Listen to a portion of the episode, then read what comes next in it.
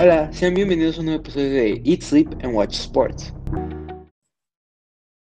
Y en el episodio de hoy pues vamos a hablar de algo que es eh, a veces un poquito sobrevalorado, que son las stats. Eh, como todos los fans de los deportes pues podemos darnos cuenta, sabemos que las stats no lo son todo. Eh, obviamente pues tener buenas stats te habla de que eres un buen jugador, que eres bueno en lo que haces, pero eh, no porque no tengas eh, de las mejores stats significa que no, no haces el rol que te toca o no haces lo, que, lo importante que hace la diferencia para ti o para tu equipo. Entonces, bro, pues si quieres empezamos con los ejemplos. Ah, claro que sí. Este, ¿Quieres comenzar tú, bro? Va. Y pues la dinámica que vamos a hacer eh, es que Pablo y yo vamos a hablar de dos casos cada uno. no vamos a decir el nombre del atleta, solo va a ser atleta X, atleta Y yo se lo voy a contar a Pablo. Después de contarle todos los stats, Pablo me va a decir cuál le parece que es el mejor. Después de eso yo le diré los nombres y él me va a decir si sigue teniendo la misma opinión o la cambiaría.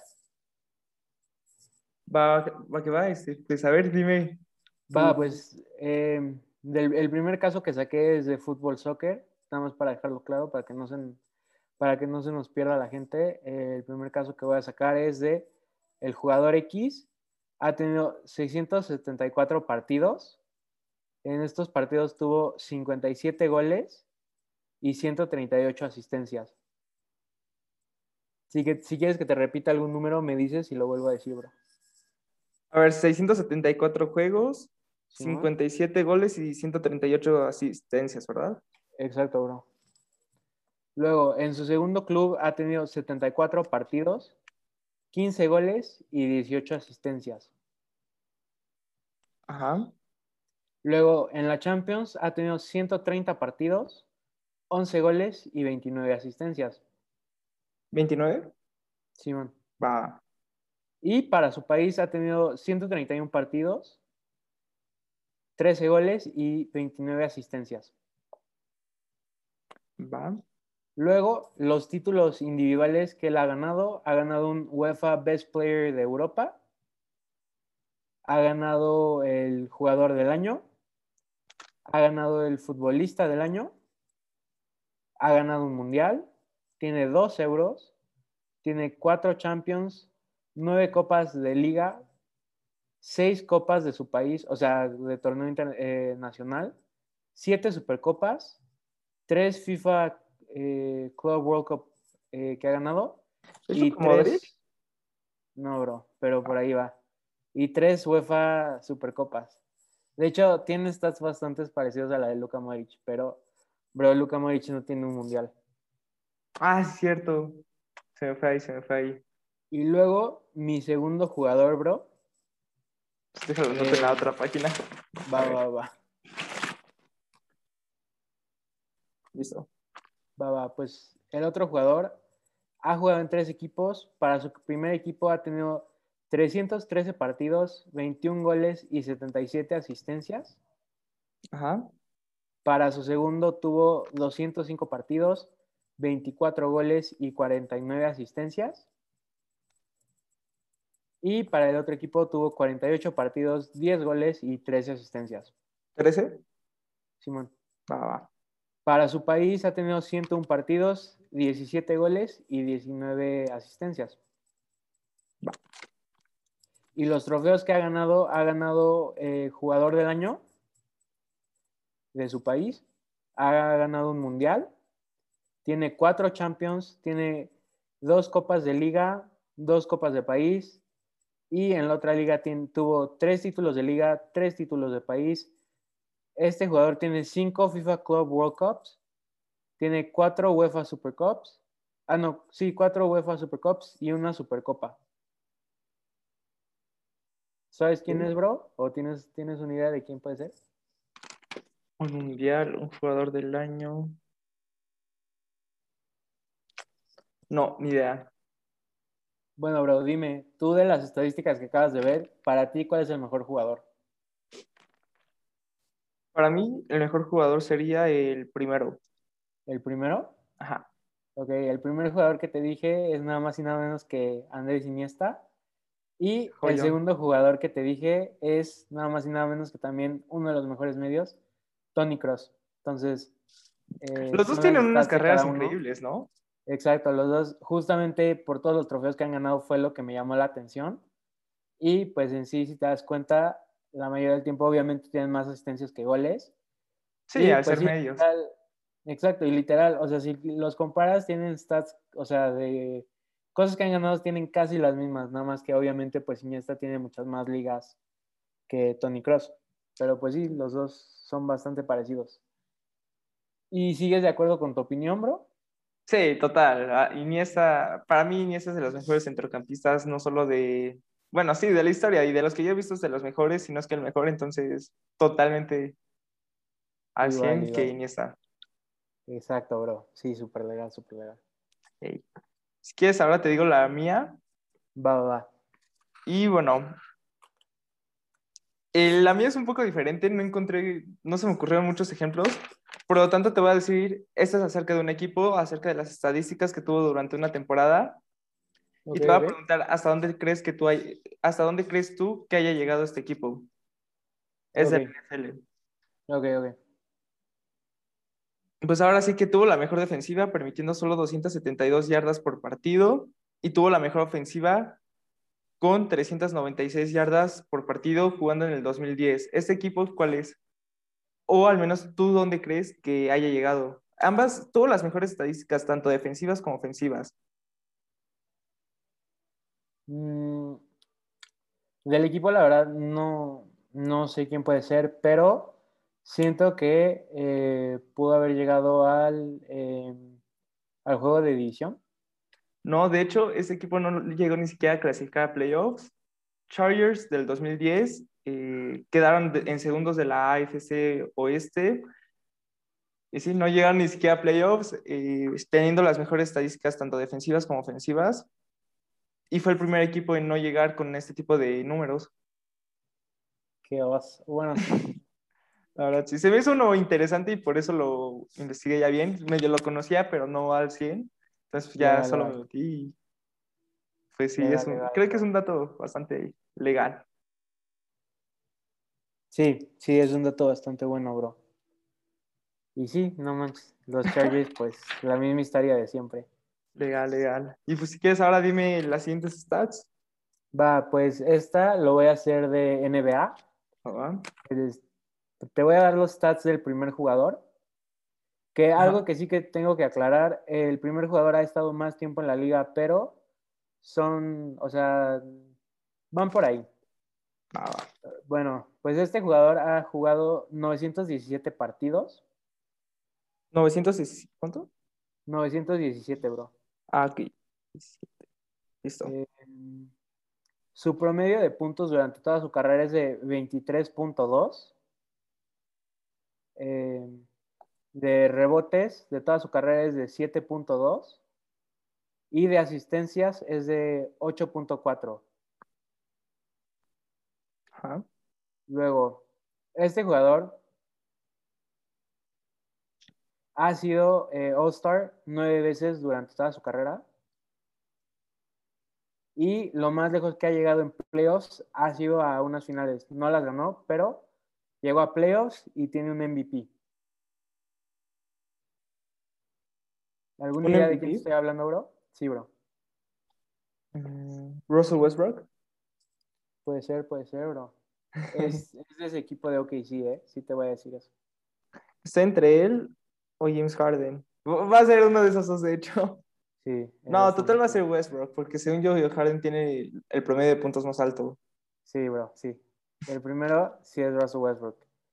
Y del segundo que te voy a jugador, el segundo jugador que te voy a decir, como te digo, ha tenido menos partidos, ha tenido 659 partidos. Eh, puntos por partidos lleva 24.6. Rebotes lleva 4.2 y asistencias lleva 6.6. Este jugador ha sido eh, All-Star seis veces y pues eh, en sí nunca ha llegado a las finales y no tiene ningún eh, título para él solito. ¿Tienes alguna idea de quién te estoy hablando, bro? No, de él sí no. Ok, bro. ¿Cuál de los dos te hace mejor? De las puras stats. De las horas stats, stats obviamente Russell Westbrook. Ok, bro, ok. A ver si no cambias de opinión. El segundo jugador que te dije es Dame Lillard. Para ti, ¿quién es el mejor jugador? Ay, se me hace muy bueno Dame Lillard por todo lo clutch y por los puntos que anota. Pero siento que en su prime Westbrook fue mucho mejor que Lillard. Promedió dos, durante dos temporadas un triple double. Es muy complicado de hacer eso. Por lo tanto, yo creo que como mejor jugador en su prime, totalmente Westbrook. Sí, eh, yo también estoy de acuerdo. Creo que, eh, pues sí, la verdad, eh, o sea, Dame sí ha sido muy bueno, ha tenido una carrera muy buena, pero justamente creo que por ser un jugador que te llama más la atención, que tiene un juego, por lo que se puede decir como que más divertido que Russell Westbrook, la gente le llega a gustar más, la gente llega a pensar que es mejor. Y pues simplemente a mucha gente Russell Westbrook le cae mal, tal vez es por la actitud que a veces tiene. Em, y pues sí, la verdad, eh, la prensa se le, se le tira bastante. Se le ha ido mucho encima. Ajá, se le ha ido bastante duro y, y pues sí, creo que Lillard es alguien que lo quiere más la gente y por eso lo ponen arriba de Russell Westbrook, pero la verdad, creo que cuando hacen eso, no le estoy quitando nada a Dame. Dame es un jugadorazo, es de los top tres mejores point guards de la liga, pero no le puedes faltar el respeto a Russell Westbrook así, o sea, Russell Westbrook tuvo un MVP, lo ganó con una temporada, como tú dices, de average de puro triple-double. Es el jugador con más triple-doubles de toda la historia del NBA. Ha llegado a las finales, no las pudo ganar. Era bastante joven. O sea, y tiene, de hecho, tiene el récord de más triple-doubles en una temporada. Sí. Y la verdad, no sé, o sea, viendo a Dame, o sea, Dame sí es súper clutch y hemos visto unos tiros súper impresionantes. Pero eh, hemos visto que hasta sus mejores equipos pues les ha ido bastante mal. Eh, no sé si recuerdas la vez que los Pelicans les hicieron un 4-0 hace dos temporadas. De hecho, los últimos playoffs que Anthony Davis estuvo en New Orleans, pues él y Rondo se los echaron en cuatro partidos. Eh, y luego, pues la temporada pasada, en el primer partido, pues mucha gente pensó que iban a sacar a los Lakers, nos estaban diciendo que los pusieron muy arriba, los pusieron muy arriba. Y dijeron que era la mejor 8 seed de toda la historia y pues los Lakers se los, o sea, los sacaron en 5. Entonces, o sea, obvio Dame Lillard es un gran jugador, pero no sé, siento que no lo puedes comparar con alguien que ha llegado a las finales y sí, Russell Westbrook tal vez no es el jugador más clutch, pero para Oklahoma City sí lo fue por bastante tiempo y em, la verdad sí entiendo que los últimos años ha jugado con muchas superestrellas, pero la verdad, en el mejor momento de su carrera, pues. No lo estuvo. Su compañero lo dejó, Kevin Durant. Y pues creo que algo que la gente no se da cuenta es de que Russell Westbrook ha batallado muchísimo con sus rodillas por eh, lo que Patrick Beverly le hizo hace muchísimo. Se la, se la han tenido que operar como cuatro veces la misma, entonces pues obviamente, o sea, todo eso pues o sea, le llega a pesar y que siga siendo el jugador que es, la verdad, es increíble y pues la verdad, yo siento que ahorita mucha gente pusiera a Dame encima de Westbrook. Westbrook y más por la serie que tuvieron de pues OKC contra Portland que Dame le hizo el tiro a Paul George. Pero en sí, la verdad, yo, la neta, joyita, joyita, joyita. Pero para mí siempre va a ser mejor eh, Russell Westbrook. Si ninguno gana un título, para mí siempre va a ser mejor Russell Westbrook. Sí, es que Westbrook lo que ha hecho durante su carrera creo que ha sido impresionante, por lo tanto, no se, como dices, no se le puede demeritar lo que hizo pues hace dos años fue, no, cuatro años que estuvo con sus triple doubles y realmente fue increíble, fue muy padre verlo. Y pues si quieres ahora te digo mi último ejemplo. Va, bro. Es específicamente de la temporada 2020-2021. Creo que el primer jugador lo vas a saber muy rápido y bueno, este, ¿Tienes algo para...? ¿Qué pasó? ¿De qué, deporte? Ah, fútbol, fútbol. Ok, ok. Y eh, ¿tienes algo para anotar? Son pocas estadísticas, solo son cuatro. Va, dame, dame. A ver, primero son del primer jugador, 36 juegos. Ok. 3.029 minutos. Ok. 42 goles, Ok, 8 asistencias. ok. Eh, ¿Ya tienes una idea de quién es? Creo que sí, bro. O sea, creo que estuvo. Es que por lo de las por las asistencias tan bajas que tiene, siento que fue Lewandowski. sí, ¿Sí lo es? sí, sí, es, es justamente él. Obvio. Y el segundo jugador es. Tiene 37 juegos, Ok, 3.272 minutos, ok, 29 goles ok, y 3 asistencias. ok, ok. ¿Cuál de estos jugadores, de tu- esos jugadores preferirías tú? El, el segundo jugador tuvo 37 juegos, ¿verdad? Sí. Ajá. Mm, yo me iría más por el segundo jugador porque sí tiene menos goles, pero da más asistencias, entonces eso te, te dice que pues ayuda a que sus compañeros pues puedan, o sea, puedan estar en un mejor nivel y que no solo sea uno el que tiene que meter todos los goles. Bueno, te digo quién era el segundo jugador. El primero ya lo supiste, era Lewandowski, y el segundo es Messi. Sí, pero las stats sí las reconocí luego, luego. de los dos, sí. Pero Messi ha sido, a pesar de que su equipo inició mal, realmente el Barcelona ha tenido una temporada complicada con muchos altos y bajos.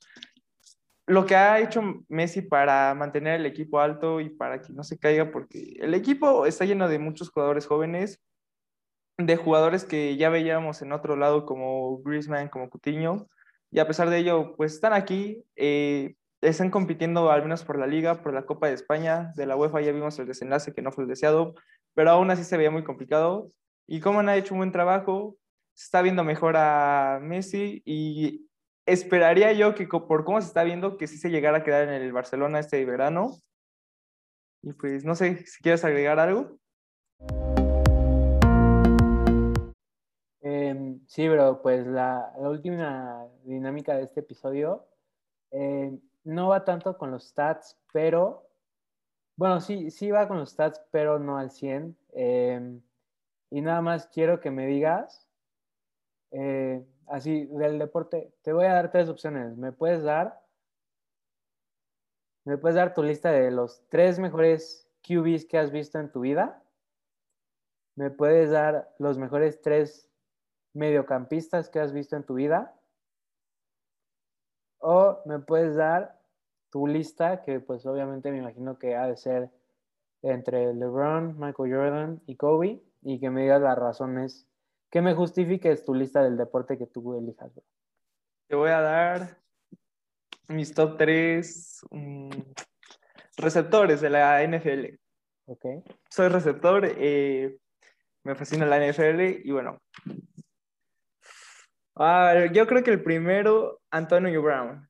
Lo que hizo durante su carrera ha sido muy bueno, me ha encantado y tiene muy buenas estadísticas si lo vemos. Realmente si no hubiera, se hubiera vuelto Loquito. pues con esos problemas extra fútbol, pues estaría en camino a ser uno de los mejores de la historia. Realmente perdió dos, tres años con todos esos pleitos que estuvo teniendo.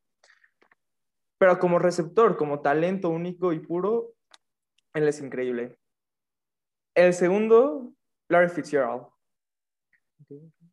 Cuando buscas un receptor, busques que te atrape y que te haga jugadas grandes. Eso lo tienes en Larry Fitzgerald. Tremendo jugador que es, me encanta. Es de los primeros jugadores que vi cuando el primer juego y Super Bowl que yo me acuerdo de haber visto fue Arizona-Pittsburgh, justamente con Larry Fitzgerald, y de ahí ha sido como el primer receptor que he estado en contacto, que, empe- que empecé a ver. Y pues me fascina lo que ha hecho. Tiene muy pocos drops, que es lo que buscas justamente en un receptor, que te agarre todos los balones. Y el tercero, eh, nada más ni nada menos que Julian Edelman. Es un jugador pequeño y, si, y en temporada regular no es el mejor y tal vez no tenga las stats como que tú digas, no, pues este es el mejor receptor. Pero cuando lo ves en el momento más crítico, eh, ya sea en los momentos más complicados del deporte, de los partidos, o inclusive en los playoffs, pues realmente ahí cuando lo ves en, estadísticamente en playoffs, pues es de los mejores, tiene las jugadas más importantes. Eh, durante playoffs lo hemos visto hacer la atrapada contra Kansas, no, contra Falcons, ganar, un, ganar el MVP del Super Bowl, hemos hecho ver jugadas contra Baltimore, hecho, ha hecho jugadas contra Seahawks, o sea, realmente toda su carrera en playoffs ha sido lo que buscas en un jugador, ser clutch, ser importante y levantar un equipo. Y creo que justamente por eso Julian Edelman es mi tercer receptor favorito, al menos. Ok, bro. A ver, yo te voy a dar mi lista de eso. La vamos a hacer de tres para que esté más buena la dinámica. Los tres. Bueno, pues al primero que yo voy a poner, la verdad, es a uno de los primeros receptores que a mí no me tocó ver, obviamente, pero mi papá eh, me lo enseñó y me dijo, él es el mejor receptor que he visto y de todos los highlights que he visto, siento que Randy Moss, sí, nunca alcanzó su Super Bowl, pero la verdad, el Randy Moss de los, de los vikingos compatriotas. Era, literal, o sea, hasta en sus últimas temporadas siguió teniendo números impresionantes, siguió teniendo habilidades impresionantes y pues sí, la verdad nunca había visto un receptor como él. Sigo sin verlo y pues es una pena que nunca haya ganado un anillo, pero para mí, de pura habilidad, yo siento que él es el, mejor wide receiver de toda la historia. Sí, yo, es tremendo jugador que era, de lo que se puede ver en, en videos. Luego, pues, Simón. Y luego mi segundo es el que te me adelantaste, justamente Jerry Rice, la verdad, pues tú has venido a la casa, tú sabes el póster que aquí hay de él, pero sí, la verdad, igual mi papá, pues antes le encantaba San Francisco, me enseñó varios videos de él y pues la verdad también es un receptor que estaba cañón en su prime, nadie lo paraba. Y si nos vamos de puras habilidades como wide receiver, este va a ser un pick medio polémico y la, verdad me va a ganar el sentimiento por este receptor, pero yo me voy por Julio Jones. La verdad, nunca, de, los receptores que tenemos hoy en día y de los que yo he visto de, en toda mi vida, no he visto un receptor que haga mejor su chamba que él. Creo que Julio Jones lo tiene todo y la verdad es un wide receiver que todo QB en la liga lo quisiera tener. Sí, es una máquina, lamentablemente tan, va por el mismo camino que va Julio Jones, digo, eh, Randy Moss, o sea, sin Super Bowl, pero realmente qué jugador ha sido. Lamentablemente le tocó con Matt Ryan, que ha tenido una carrera bastante complicada con altos y bajas, y realmente si lo vieras en otro equipo, yo creo que con Julio Jones podría ser candidato automáticamente a ser Super Bowl contender, a tener uno de los mejores corebacks estadísticamente. Y también me fascina él como receptor. De hecho, no sé por qué no lo puse. me ganó el sentimiento con Edelman. Sí, pero te fuiste con puro receptor de ahorita, legal, legal. Pues es que me dijiste que haya, que haya visto. no, pues, o sea, te dije de todos los tiempos, bro. pero, sí, yo lo dije de los que he visto.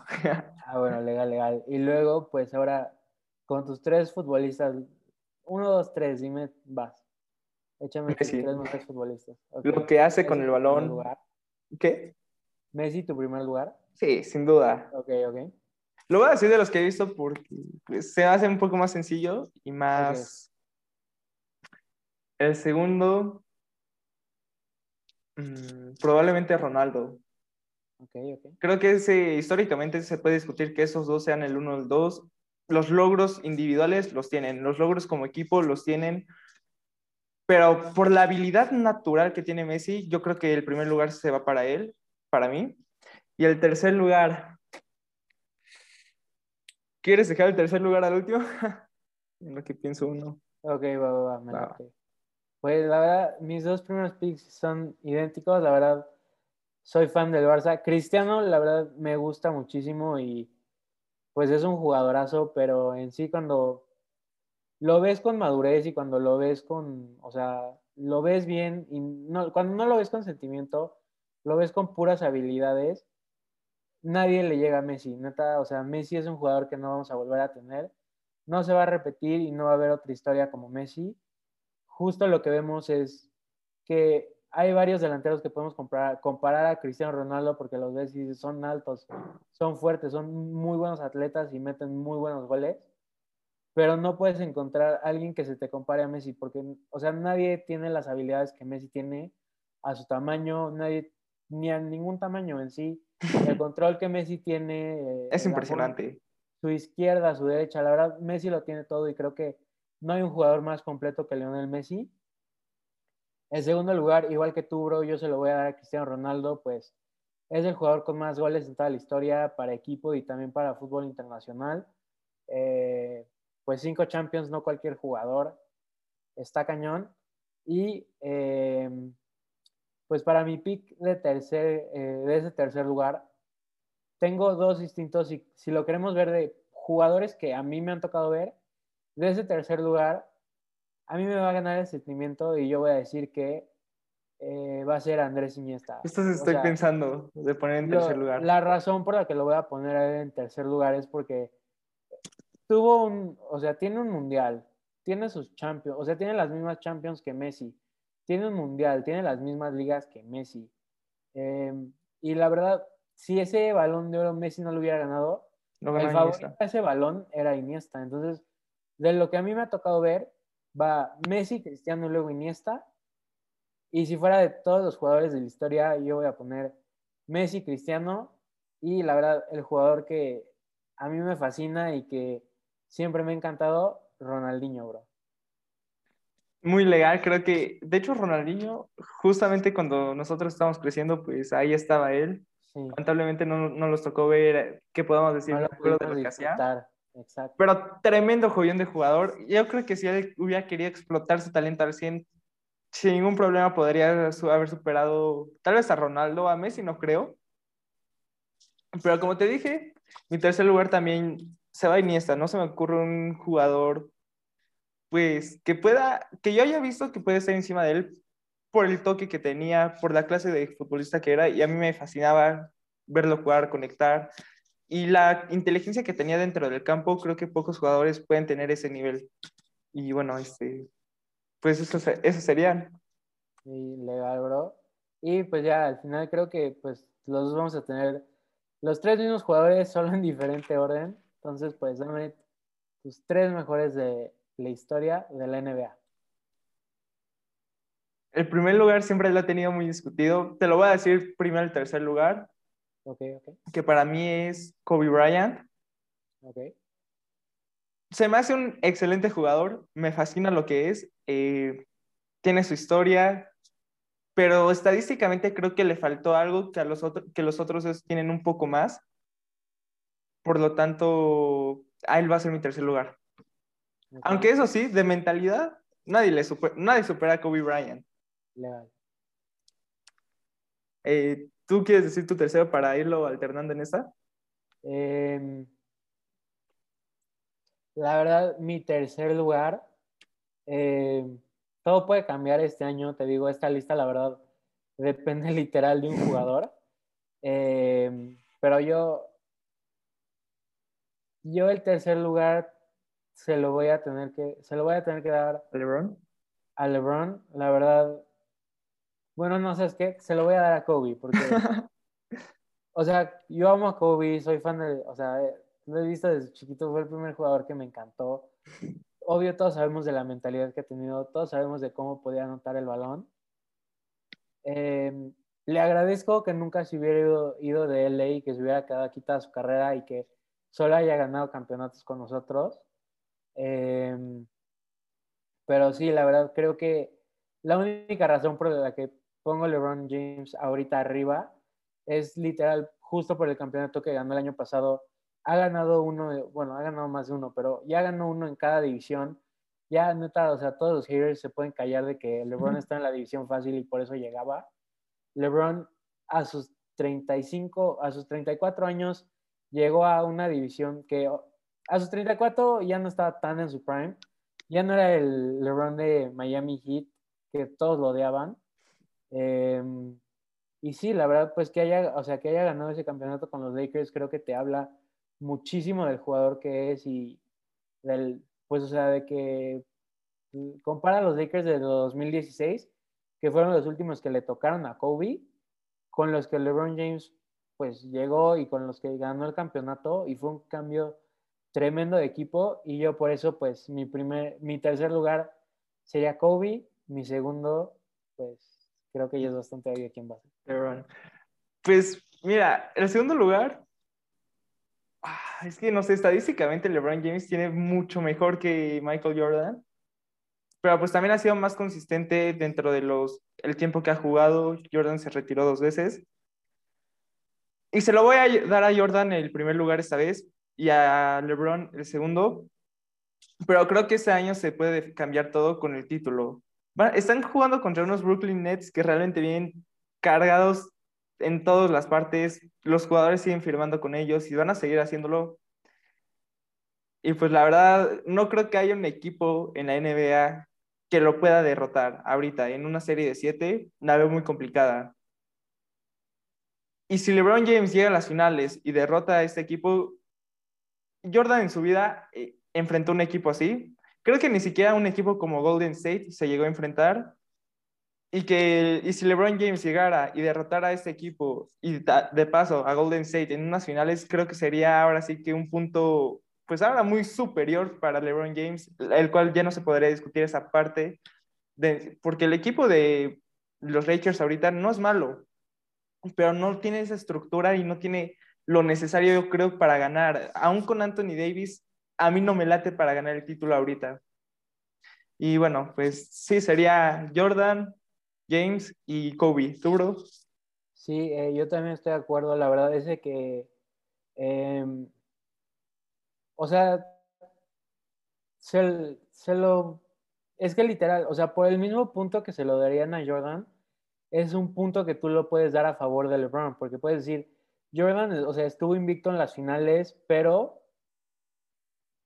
pues Jordan, o sea, no pasó de, de su conferencia hasta que ese equipo de Boston y ese equipo de los Pistons sí, sean más viejos. Ya se le estaba acabando el tiempo, ya se les ya le tocaba y te lo pueden decir varios jugadores del NBA, ya le, o sea, ya le tocaba el momento pues al equipo de Michael Jordan. Es como cuando pues, o sea, después de los Celtics que vimos que le tocó al Miami Heat de LeBron y de D-Wade, o sea, es cuando tienes un equipo que son súper talentosos, pero ya viejos, y vienen los jóvenes con muchísimo talento, pues los van a superar. Pero cuando los Celtics y los Pistons todavía estaban en su prime, Jordan, no, eh, Jordan jamás los pasó. Exacto, entonces, y la verdad yo creo que esos son los... En primera ronda lo barrieron una vez. Exacto. Y la verdad, yo creo que esos equipos eran mucho mejores que con los que compitió en las finales. O sea, sí. y que para nada, o sea, no eran malos. Por ejemplo, a los Jazz que les ganó, o sea, pues tenían a Karl Malone y a John Stockton, que pues son de los mejores jugadores de la historia del NBA, pero son conocidos por tener súper buenas temporadas y nunca poder haber ganado nada. Y lo que a Jordan, pues la verdad, yo siento que nunca le pasó, es que es, más de tres, eh, más de tres All-Stars en, en, un mismo equipo. O sea, tú ves a los equipos que Jordan le ganó, les ganó unos Suns con Charles Barkley, le ganó, y ya viejos. Pues, pues, sí, pues es de la misma edad, o sea, más gordo que viejo, más bien. Eh, Pero pues también ya cuando tienes, estás arriba de tus 33 y estar pesadito en un sí. juego como la NBA, pues sí, sí te afecta. La verdad, la verdad, o sea, cuando yo, o sea, los de los equipos que ha ganado Jordan, pues le ganó a unos Lakers donde Magic pues ya estaba, literal ya, ya era el momento de Michael, o sea, le estaban pasando la, la antorcha a él, él era el que seguía.